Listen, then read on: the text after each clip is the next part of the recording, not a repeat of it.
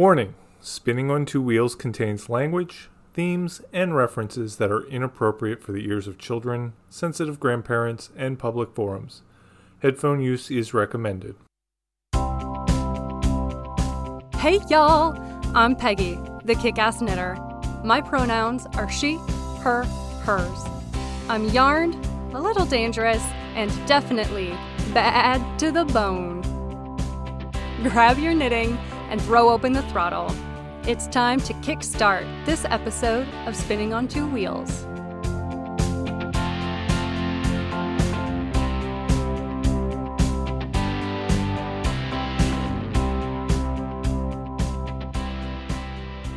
Hey, y'all! Welcome, welcome, welcome to any new listeners out there. Hi, how are ya? Thank you so much for joining us. And welcome, welcome back, all my lovely returning listeners. I'm so glad you're here. Welcome to episode 45. I'm sure I'll have a title at some point of Spinning on Two Wheels. I kind of come up with the titles as I record the episode. Um, themes just evolve naturally. Today's episode is being recorded on Wednesday, May 10th, 2023, and will include a Life on the Road update, open throttle, stall, and a trip through the scenic route. So punch into gear and let's roll on! Everyone knows that life can make for a bumpy ride. When it gets tough or impacts the show, I want to let you know. So, whether it's a detour, rest stop, or unplanned off roading, let's have a little chat about life on the road. First up in life on the road, uh, my voice, my voice feels completely shot because this past weekend, uh, from the time recording, was the 50th annual Maryland Sheep and Wool Festival. Ooh, it's sheep and wool, it's sheep and wool, it's sheep and wool, sheep and wool, sheep and wool. We hosted some friends, and as such, I interacted with far more people than I have in a while. So my voice is still recovering. And I have written and recorded a recap of the festival. It will be available for free via Substack just as soon as I can get it edited and posted. Just wanted to let y'all know this is why I sound like a gremlin. And with that, we're going to cruise right along to the next segment. But first, this message. At the onset of Shelter in Place, crafters answered the call. The time had come to use that special yarn in the stash, but sadly, there wasn't enough to last. But with your help, a crafter can stay sane. With your generous pledge of just $5 a month, you can change a crafter's life. Please consider pledging at patreon.com slash two wheels podcast. Broke Crafters of Central Maryland is not a real charity. Broke Crafters of Central Maryland is not a real business. Pledges made at the provided link go solely to support Spinning on Two Wheels and its creators. This is Open Throttle, getting you up to speed on my current projects. The first update I want to give you is that Husbando's 2023 sweater is still going. I just started the front of the Sandy Neck Pullover by Moira Engel, Husbando's favorite designer. I've finished with the one by one ribbing. That's knit one, purl one for the uninitiated. And if you are not a fiber person, you're still welcome here. I want to point that out. You're still welcome here. I got distracted. I get distracted a lot. Um, I've finished with the one by one knit one, purl one ribbing at the bottom, and I am three rows, three rows into the cables. My speaking notes say two, but I got an extra row on last night between writing my speaking notes and recording. So, yeah, yeah. The yarn for this sweater and for all of Husband. most, not all, Peggy, most, most of Husbando's uh, yearly sweaters is Miss Babs Yowza, a DK weight 100% superwash merino. And this is in the colorway Old Gold. I love the Miss Babs Yowza skeins for Husbando's sweater. He is six foot four, and um, I need lots of yarn. And the Yowza skeins are like four times the size of a standard skein of yarn. So I have to buy fewer of them, which means I'm far more likely to be able to meet and match dye lots. Anyway, next up in Open Throttle is Operation Sock Drawer. Say it with me. What? What? I I got a few chances to work on. The second of the Meandros socks by Sandi Rosner while at Maryland Sheep and Wool. Um, hmm, a lot, a few, a few. Yeah, I managed to only bring three double point needles in my project bag somehow, and so one of my purchases was a set of 2.25 millimeter handcrafted hexagonal needles, double points, a, I wanted to test it out. They're a little bit more ergonomic than perhaps round ones, and I'm interested. I want to try it. But mostly because one simply cannot stick to a budget while walking around and seeing all of the beautiful yarn without a project in hand. Or at least I, I can't. I can't. It was buy the needles or buy all of the yarn and eat nothing, not even ramen for six months. I chose food, I chose life, and I chose the needles. So, over the weekend, I was able to cast on for the sock, this second sock, unless you are Knitting Daddy Greg, friend of the show and marvelous host on uh, Crits and Knits, as well as the Unraveling podcast with fiber magician Pam. If you are knitting Daddy Greg, don't worry, it's the first sock. I'm just knitting it after. For the rest of us who believe in sequential time and numbers, this is the second sock. I was able to cast on and I made a few rows of headway into the cuff, much like the first sock for these Meandros socks. How many times can I say socks in five seconds? Do we think suck, suck, suck, suck? No, we're not going to do that. Anyway, like the first sock, I've been using the qualities of the entanglement self striping yarn from String Theory Colorwork in the colorway Thermite Reaction to my advantage. Basically, I could start the cuff at the spot in the yarn where the colors transition to red so that both socks completely match. And uh, it just comes out looking like an actual set of socks and not slightly off. If that's your aesthetic, hey, go for it. It's not what I'm going for for this pair. And the self striping property, the self striping property of the yarn just means that I don't have to count rows and switch yarns. I don't have to um, have a whole bunch of little skeins of yarn, little balls of yarn going everywhere with me. It just does it all by itself automatically. So nice. And the last thing to report in Open Throttle is I have been making progress, still making progress, on the DNA sweater by Andrea Cull that I am making for a friend. I'm using Neighborhood Fiber Company's Studio Worsted in the colorway Truxton Circle, which is named after a neighborhood in DC. And the beautiful violet color keeps distracting me from making more progress. It's definitely that, and not, not the series of five complex cables each row.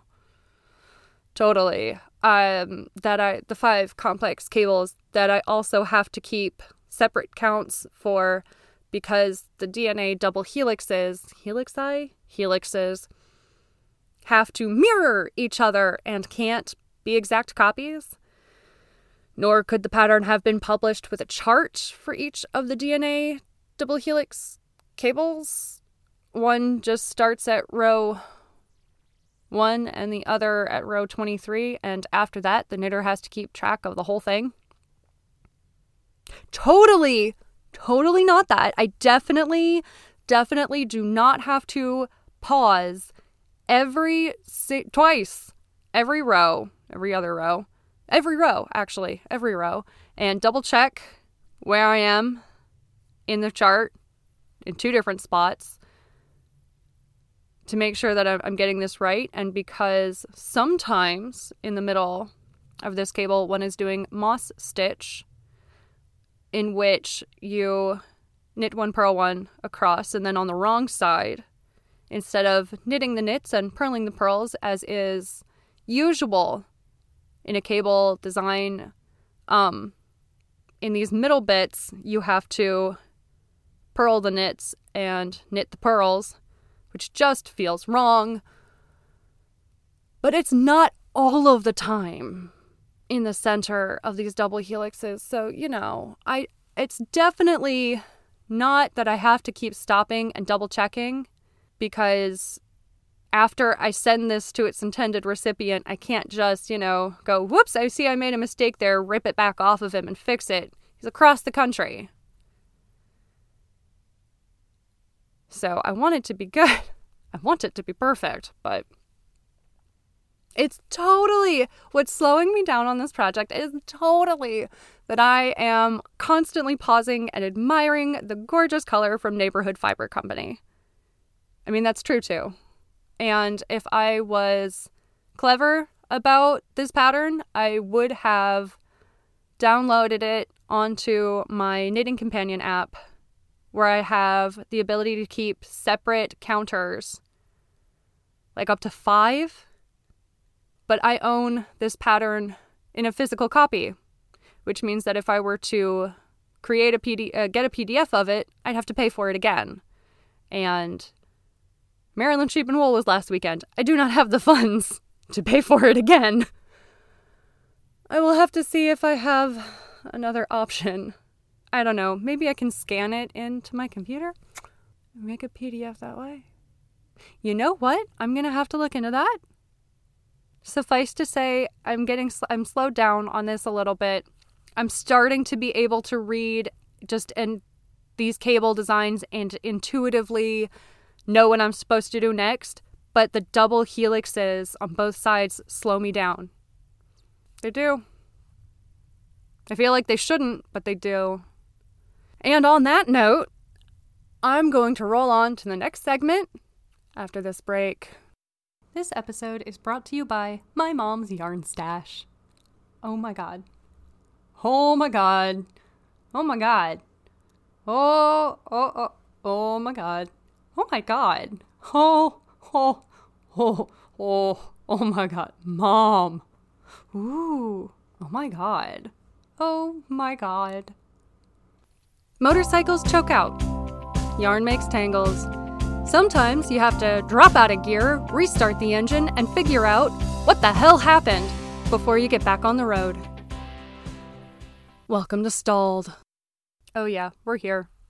For once, for once, this will be a short segment because I can only think of one semi fuck up. And it actually wasn't the DNA sweater like I maybe may have led you to believe. It was the first time that I picked up Husbando's sweater in in a little while. Do we remember when I talked several many many episodes ago about ADHD brain making life difficult by transposing left and right? It does that. Uh, it still does that It's kind of annoying. Well, it did it again. It did it again. And I made the left cable for Husbando's cable design on the right side of the sweater. And by right side, I mean incorrect. I put the left one on the right side and the right one on the left side, and I had to go, wait a second. I know something's not right there. Like I caught it right away. But still, still, I feel it is important for me to share the good, the bad, and the yarny. And we're going to continue on after this break.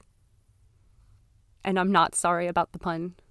I'm never, never sorry about the puns. After this break. This episode brought to you by Gauge Rage. When you're knitting and you just can't get Gauge. Gauge! Welcome to Scenic Route, where Audio Man has insisted I put my ramblings through the scenic highways and byways of mostly my garden. This is where I gush about my plants. Here we are in Scenic Route. Uh, so the red, I have a red climbing rose, not the difficult and still monitored Joseph's coat roses, but just a regular red climbing rose. And it's been the first to bloom this year, much to the delight of Husbando's goddaughter, who came down and stayed with us for Maryland Sheep and Wool. She only wanted to do the festival one day, so uh, she was just enchanted by quite a bit of the garden. We also found several pea pods ready for harvesting. I think three, three whole pea pods. There's probably more by now. And I know, I know that seems kind of asinine. Like, oh, you're you're reporting on three pea pods ready for eating on a knitting podcast. Really, Peggy? Um, but both Husbando and I really wanted this weekend to be fun for her. We knew she wasn't really going to be interested in sheep and wool for both days, not all day, both days. So while her mom, my mom, Labra Dad, and I were at the festival on Sunday, she had enough for the weekend and chose to instead have a delightful day with her godfather, her father, father, and sweetheart. They had a tea party, they built some forts, and they did some flower arranging because evidently my veritable rainbow of irises was too good to pass up. So she and Husbando went around the entire yard, cutting only the best blooms to make some beautiful bouquets. And I'm really touched that other people also get enjoyment out of my garden. Makes me happy. And that that brings us to the end of the road. It's a short one.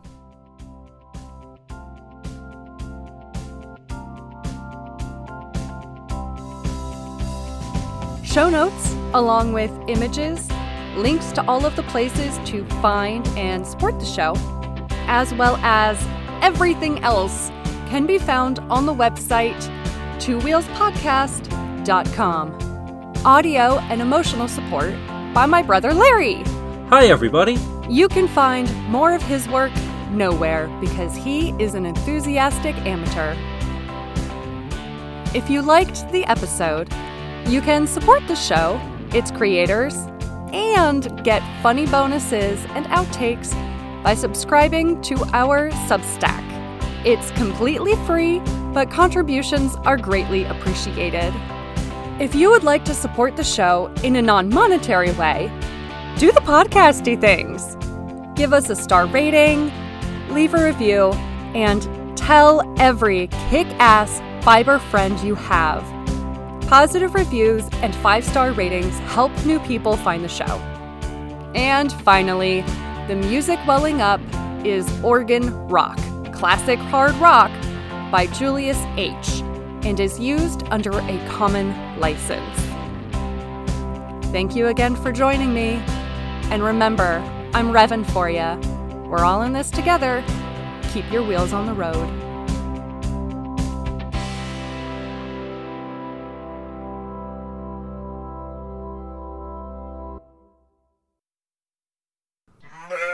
To the bone.